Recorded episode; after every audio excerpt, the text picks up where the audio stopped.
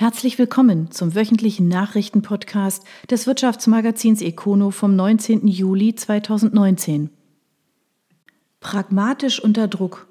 Die Messe Friedrichshafen war vom Erfolg verwöhnt, auch noch im Jahr 2018. Für 2019 kündigt Messechef Klaus Wellmann die Annäherung an die Normalität an und muss eine Niederlage einräumen. Friedrichshafen. Wie verkauft man schlechte Nachrichten?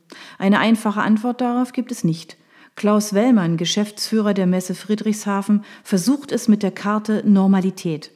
Die Messe erwirtschaftete in den vergangenen Jahren überdurchschnittliche Ergebnisse. Die Messlatte lag entsprechend hoch, jetzt nähern wir uns der Normalität an. Dass die Lage indes für die Gesellschaft nicht einfach ist, verrät indes die nächste Ausführung von Wellmann. Wir werden schwarze Zahlen schreiben, unsere Liquidität ist gesichert, die Entschuldung weiter möglich, es wird deswegen keinen Personalabbau geben. Um die Ausführung einordnen zu können, muss man auf die Zahlen blicken. Der Umsatz stieg in den vergangenen Jahren leicht, aber stetig an, von 34,2 Millionen Euro in 2016 auf 36 Millionen in 2018. Nach Angaben von Finanzchef Stefan Mittag lag im vergangenen Jahr das Ergebnis vor Miete und Steuern bei 7,5 Millionen Euro, das Jahresergebnis bei 139.000 Euro. Wie gesagt, diese Zahlen wurden dank der guten Umsätze der vergangenen Jahre erreicht. Ab diesem Jahr ist alles anders. Denn turnusbedingt finden heuer weder die Messen Pferd Bodensee noch die Fruchtwelt Bodensee und auch nicht die Leitmesse Fakuma statt. Wichtig aber, die wichtigste Fachmesse Outdoor hat nach 25 Jahren den Bodensee in Richtung München verlassen. Und die für den September geplante Nachfolgeveranstaltung Outdoor Friedrichshafen wird auf unbestimmte Zeit verschoben, wie Bereichsleiter Stefan Reisinger einräumen musste. Man habe zwar viel Zuspruch erfahren und auch gute Anmeldungen starker Hersteller bekommen, doch am Ende hat es eben für den notwendigen Start mit Bam-Effekt nicht gereicht, um ein Zeichen zu setzen. Wellmann hält indes an der Idee fest, will das Konzept nun weiterentwickeln, einen Zeitplan dafür nannte er aber nicht. Wobei die Outdoor nicht die einzige Baustelle der Messe ist. Die Fachmesse Eurobike steht immer wieder in der Kritik und das Messeteam muss stetig den Ausstellern Zugeständnisse machen. Die sich am Standort noch im Aufbau befindliche Turning Days, eine Fachmesse für Zerspaner, ist mit dem bisherigen Konzept gescheitert. Der Name wandert zurück zur Messe nach Villingen-Schwenningen. Dort wurde die Messe über mehrere Jahre aufgebaut. Und laut Presseberichten setzt aktuell auch der Veranstalter der Messe Fakuma die Messegesellschaft unter Druck und fordert ebenfalls Zugeständnisse. Doch zunächst wird der Wegzug der Outdoor kräftige Spuren in der Bilanz hinterlassen. Dies können wir absehbar nicht kompensieren. Nach Angaben von Wellmann wird mit einem Umsatz von unter 30 Millionen Euro gerechnet und man darf gespannt sein, wie sich die Ergebnisse entwickeln. Der Messechef zeigt sich jedenfalls pragmatisch. Die fehlende Outdoor trifft uns finanziell, stürzt die Messe aber keinesfalls in eine Krise. Die Tatsache, dass wir eine Messe verloren haben, ist bedauerlich, entspricht aber auch der Normalität im Messegeschäft. Schöck investiert Rekordbeträge. Der Bauzulieferer sieht darin eine strategische Weichenstellung. Der Umsatz stieg im vergangenen Jahr um einen zweistelligen Millionenbereich. Baden-Baden. Um 11,3 Millionen Euro hat Schöck im vergangenen Jahr seinen Umsatz auf 191,3 Millionen Euro gesteigert.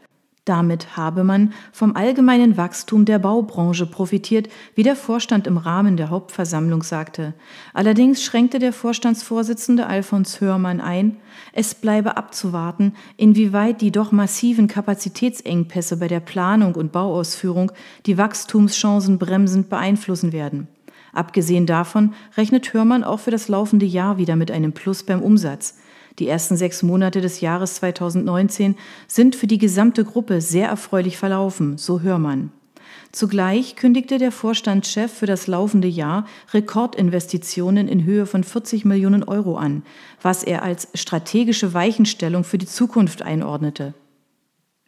Neben zwei Firmenakquisitionen zählt er dazu auch die Markteinführung neuer Produkte sowie klassische Investitionen in die Standorte. So entsteht aktuell am Stammsitz ein fünfstöckiger Neubau mit 1000 Quadratmetern Bruttogeschossfläche sowie an zwei Standorten der Ausbau der Produktion. Die Schöck-Gruppe geht auf Eberhard Schöck zurück, der 1962 ein Unternehmen zur Herstellung von Kellern für Fertighäuser gründete. Bodensee Airport gibt Zwischengas. Der Flughafen Friedrichshafen wächst im vergangenen Jahr bei den Passagieren und erwirtschaftet ein positives Betriebsergebnis. Das war's dann mit den guten Nachrichten. Friedrichshafen. Genau 540.782 Passagiere haben im vergangenen Jahr den Bodensee Airport Friedrichshafen genutzt, ein Plus von 4,6 Prozent. Dieses Plus wiederum spiegelt sich auch in einer Kennzahl. Das Betriebsergebnis EBITA stieg nach Angaben von Geschäftsführer Klaus-Dieter Wehr um satte 19 Prozent auf 1,2 Millionen Euro. Das Ergebnis belegt, dass der laufende Betrieb des Bodensee Airport Friedrichshafen im Gegensatz zu vielen anderen Regionalflughäfen wie in den vergangenen Jahren wirtschaftlich erfolgt. Damit sei eine wesentliche Voraussetzung für die zukünftige Entwicklung des Flughafens erfüllt, da die EU bei einem negativen EBITDA-Ergebnis ab 2024 keine Betriebsbeihilfen mehr zulasse. Der alleinige Blick auf diese Kennzahl verstellt aber den Blick. Durch die hohen Abschreibungen und Sonderaufwendungen hat der Bodensee Airport erneut ein negatives Jahresergebnis erwirtschaftet. Ein Minus von 1,9 Millionen Euro steht Ende 2018 in den Büchern wobei man es positiv sehen kann. Wie in den Vorjahren schmilzt das Minus ganz langsam ab.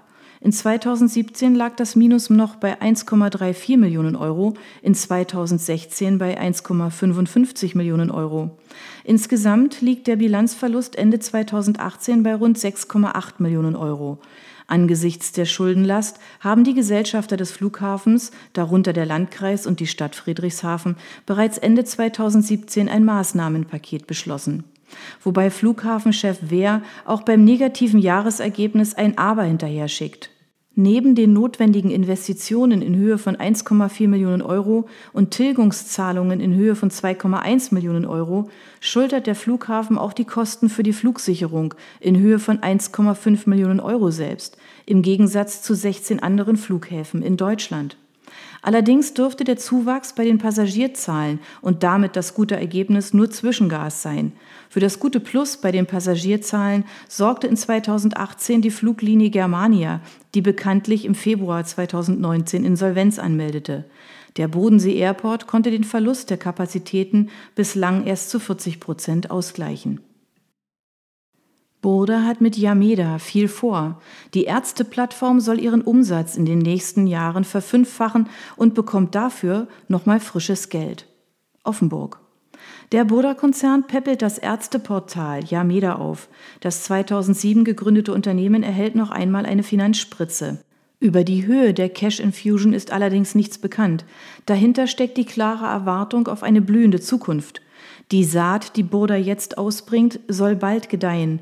Der Umsatz des Unternehmens soll sich von heute rund 20 Millionen Euro auf 100 Millionen verfünffachen und das bereits innerhalb der nächsten Jahre. Yameda war ursprünglich als Bewertungsportal für Arztbesucher entstanden, doch mit der Zeit ist daraus eine digitale Plattform entstanden, die sich den Trend zur Digitalisierung zunutze macht. So sind die zahlenden Kunden der Plattform heute nicht die Patienten, sondern die Ärzte. Sie zahlen zwischen 70 und 140 Euro im Monat und können dafür digitale Services nutzen, etwa eine Online-Terminvereinbarung oder die digitale Sprechstunde. Da diese politisch weiter gefördert werden soll, hofft Yameda auf dicke Geschäfte. Aktuell seien 65.000 Ärzte bei Yameda registriert. Digitale Sprechstunden werden unser Gesundheitssystem effizienter, besser und gerechter machen, ist Geschäftsführer Florian Weiß überzeugt. Abgesehen von wegfallenden Anreise- und Wartezeiten ermöglichen sie einer viel breiteren Gesamtheit von Patienten den Zugang zu hochspezialisierten Fachärzten. Darüber hinaus wird sich auch die ärztliche Versorgung im ländlichen Raum massiv verbessern. Diese Art der digitalen Arztberatung, ein Teil der Telemedizin, ist mittlerweile fester Bestandteil der Versorgungspläne der Krankenkassen. Unsere konkrete Vision ist ein voll integrierter Gesundheitsservice für Patienten und Ärzte, der weitere Verbesserungen wie die digitale Anamnese umfasst, so weiß. Kneisch Consulting verstärkt die Führung.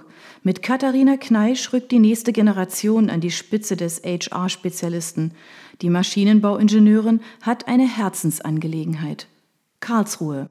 Katharina Kneisch, die zuletzt bei der Unternehmensberatung McKinsey Company als Beraterin tätig war, verstärkt seit kurzem die Spitze der Kneisch Consulting. Sie komplettiert zusammen mit ihren Eltern Karin Lang-Kneisch und Bernhard Kneisch das Familienunternehmen. Prädestiniert durch ihren bisherigen beruflichen Werdegang betreut sie vor allem Kunden in den Bereichen Technologie, IT und Digitalisierung.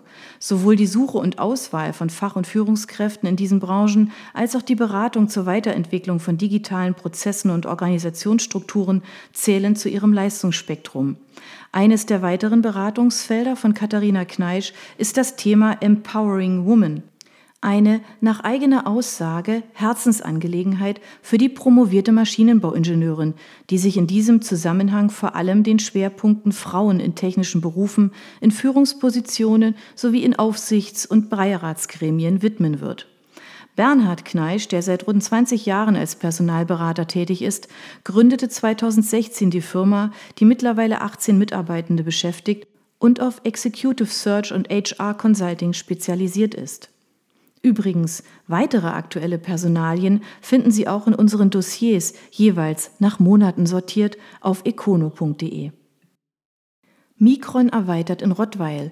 Die Gruppe investiert 2 Millionen Euro in den Ausbau der Produktion. Für den Standort ist das mal wieder eine gute Nachricht. Rottweil. Mit dem symbolischen Spatenstich haben die Arbeiten für Erweiterung der Produktion der Micron Tool im Gewerbegebiet Berner Feld begonnen.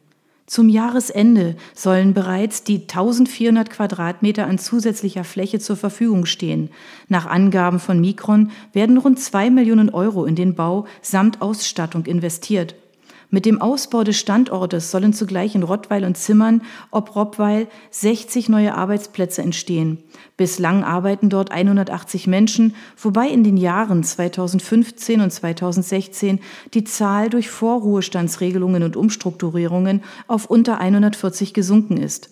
Nachdem Mikron im Verkauf geschwächelt hat.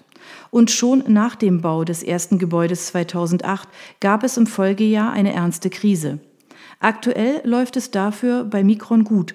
Die von Micron Tool hergestellten Präzisionswerkzeuge werden in der Automobilindustrie, in der Luftfahrt und der Medizintechnik eingesetzt.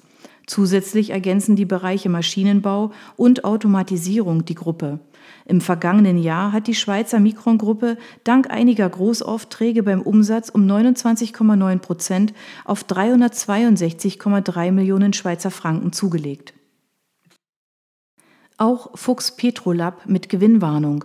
Gewinn schon jetzt 20 Prozent unter dem des Vorjahres. Umsatz sinkt leicht. Mannheim. Der Rohstoffkonzern Fuchs Petrolab spürt die Konjunkturflaute. Umsatz und Ertrag sind in der ersten Jahreshälfte zurückgegangen. Vor allem der Gewinn bricht ein. Besser wird's nicht mehr, sagt das Unternehmen und drosselt seine Aussichten für das Gesamtjahr. Der Fuchs-Konzern rechnet auf Basis vorläufiger Zahlen in den ersten sechs Monaten 2019 mit einem Umsatzrückgang von einem Prozent auf 1,3 Milliarden Euro. Das hat das börsennotierte Unternehmen jetzt bekannt gegeben. Noch deutlicher spürt man den Dämpfer beim Gewinn vor Steuern und Zinsen, EBIT.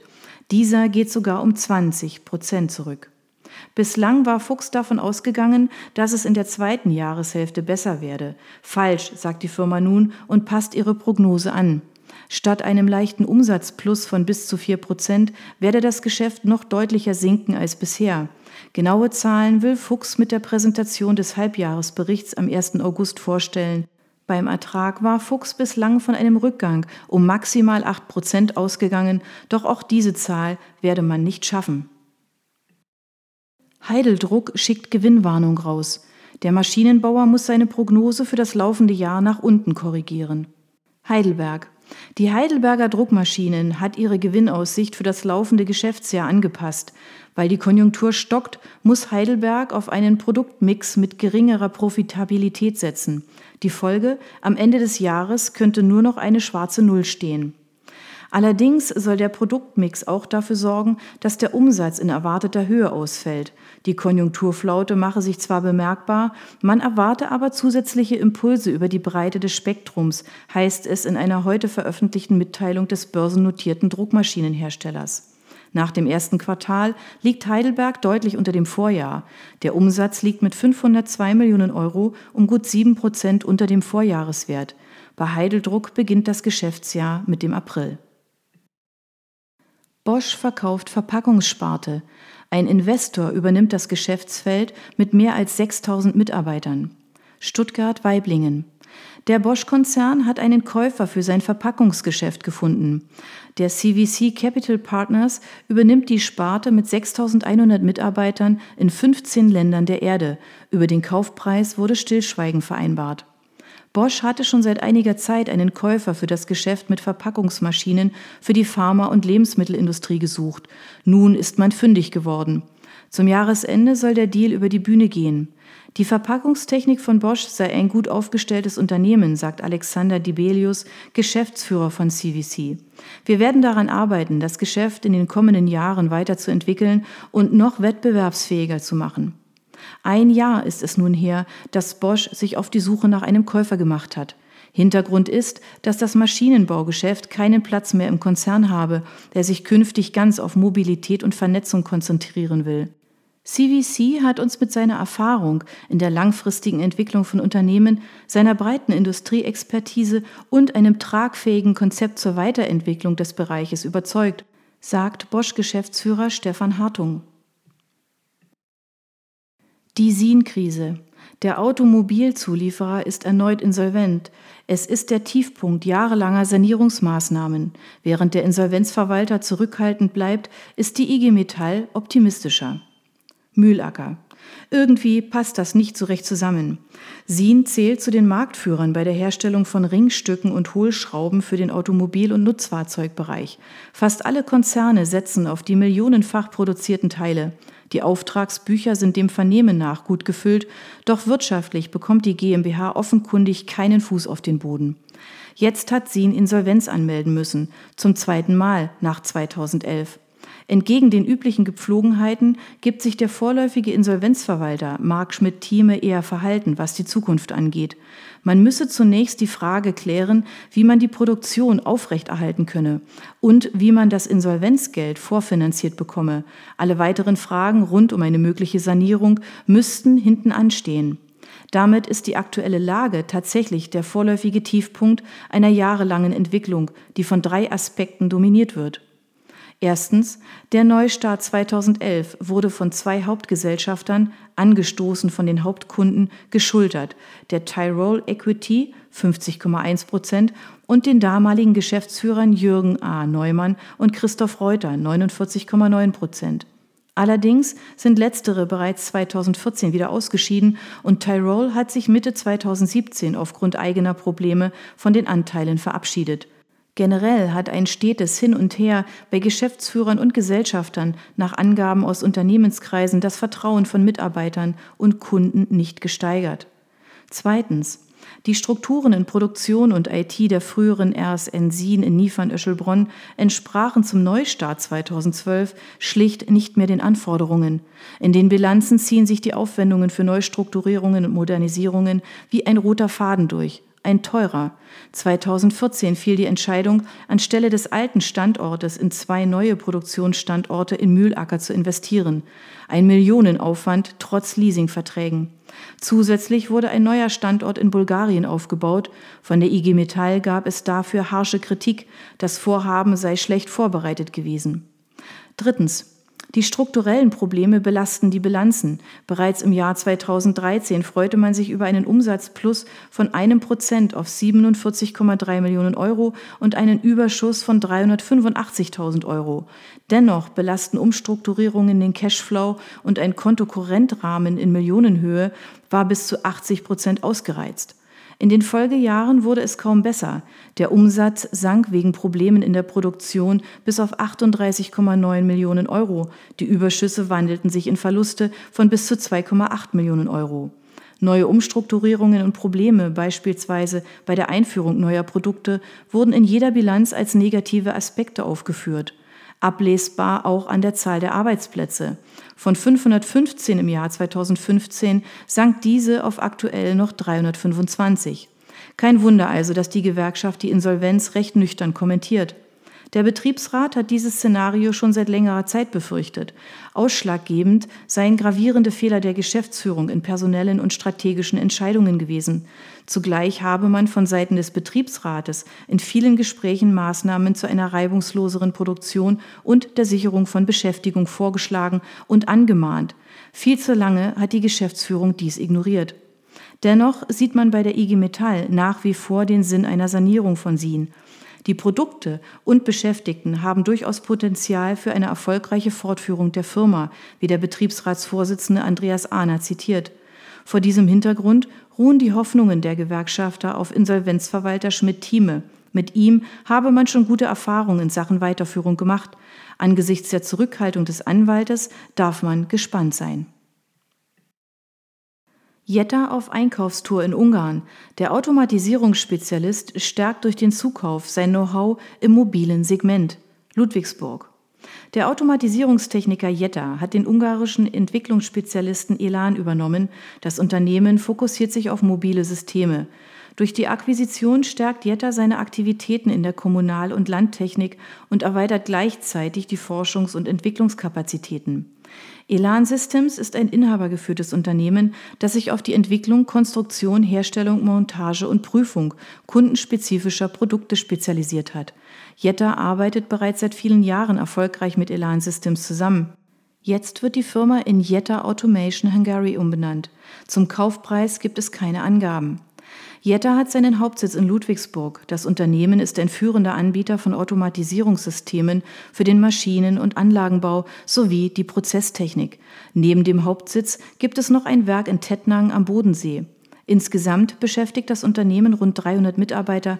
Umsatzzahlen nennt Jetta nicht. Baukonzern übernimmt Naturspeicher GmbH. Kompetenz bei der klimaneutralen Energie soll sich dadurch verbessern. Ulm. Der Baukonzern Max Bögel übernimmt mit seiner Windtochter die Naturspeicher GmbH ebenfalls aus Ulm. Beide Unternehmen kennen sich und arbeiten bereits seit der Gründung der Naturspeicher GmbH vor sieben Jahren eng zusammen. Die Max Bögel Wind AG ist unter anderem Marktführer bei der Herstellung, Lieferung und Errichtung von Hybridtürmen. Bei der Naturspeicher GmbH forschen und entwickeln 32 Mitarbeiter an Speicherlösungen und Technologien für erneuerbare Energiequellen.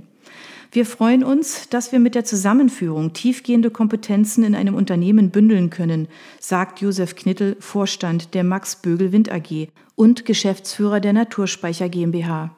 Max Bögel will sich durch die Übernahme noch stärker im Bereich erneuerbare Energien positionieren und so nicht nur bei der Erzeugung, sondern auch der Speicherung eine gewichtige Rolle spielen. ZF übernimmt Softwareunternehmen. Simi ist ein Spezialist für Insassenerkennung im Fahrzeug. Friedrichshafen unter Schleißheim. Der Autozulieferer ZF baut sein Netzwerk von Kooperationen und Beteiligungen weiter aus und übernimmt 90 Prozent der Anteile an der Simi Reality Motion Systems. Das Unternehmen mit derzeit 35 Mitarbeitern verfügt über jahrzehntelange Erfahrung bei bildbasierten 3D-Systemen zum Erfassen und Analysieren menschlicher Bewegungen. Damit ist Simi ein wichtiger Partner der Autoindustrie, wenn es um die Entwicklung von Systemen zur Insassenerkennung geht. Sie sind beim autonomen Fahren ein wesentliches Element der integrierten Sicherheit. Ein Schlüssel für den Insassenschutz von morgen sind hochleistungsfähige Systeme zur Erkennung der Fahrzeuginsassen, erklärt Norbert Kagerer, Leiter Integrated Safety bei ZF. Genau in diesem Feld wollen wir uns mit der Beteiligung an SIMI Reality Motion Systems verstärken. Zum Kaufpreis gibt es keine Angaben. Simi-Gründer Andreas Russ wird sich nach der Übernahme aus dem Unternehmen zurückziehen. Die Geschäftsführung übernehmen seine beiden Söhne Philipp und Pascal. CHT kämpft mit hohen Rohstoffpreisen. Nach dem starken Wachstum 2018 steht nun ein moderates Jahr an. Tübingen. Der Spezialitäten-Chemiehersteller CHT geht davon aus, dass sich das Wachstum aus dem vergangenen Jahr nun spürbar abschwächen wird. 2018 hatte CHT um 12 Prozent auf einen Umsatz von 513 Millionen Euro zugelegt. Der Konzern beschäftigt knapp 2200 Mitarbeiter, davon ein Drittel in Deutschland. Die politischen und volkswirtschaftlichen Risiken haben weltweit zugenommen. Aufgrund zunehmender Handelskonflikte, insbesondere zwischen den USA und China, ist die Marktbearbeitung für uns nicht einfacher geworden, sagt Frank Naumann, CEO der CAT-Gruppe. Wir haben uns auf die schwierigen Marktbedingungen eingestellt und richten unseren Fokus auf die strategische Neuausrichtung der Region Südostasien, die aktuell vom Handelskonflikt profitiert. Als ein Motor des Wachstums im zurückliegenden Jahr hat sich eine Übernahme aus dem Jahr 2017 entpuppt. Seinerzeit hat CAT den Silikonspezialisten ICM übernommen. In diesem Bereich habe man eine stärkere Nachfrage verzeichnet und gehe davon aus, dass es auch in Zukunft so bleibe, teilt das Unternehmen mit. Doch es ist nicht alles rosarot. Die weltweite Wirtschaftslage bleibt angespannt und auch die zum Teil drastisch gestiegenen Rohstoffpreise hinterlassen einen Krater in der CHT-Bilanz. Bei einigen Rohstoffen seien die Preise bis Mitte 2018 um bis zu 80 Prozent angestiegen. Genaue Zahlen zum Ertrag nennt CHT jedoch nicht. Das waren die Nachrichten des Wirtschaftsmagazins Econo vom 19. Juli 2019. Ihnen gefällt unser Podcast?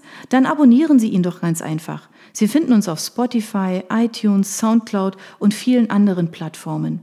Sie möchten mehr zu Personalien, Events oder verschiedenen innovativen Themenschwerpunkten erfahren?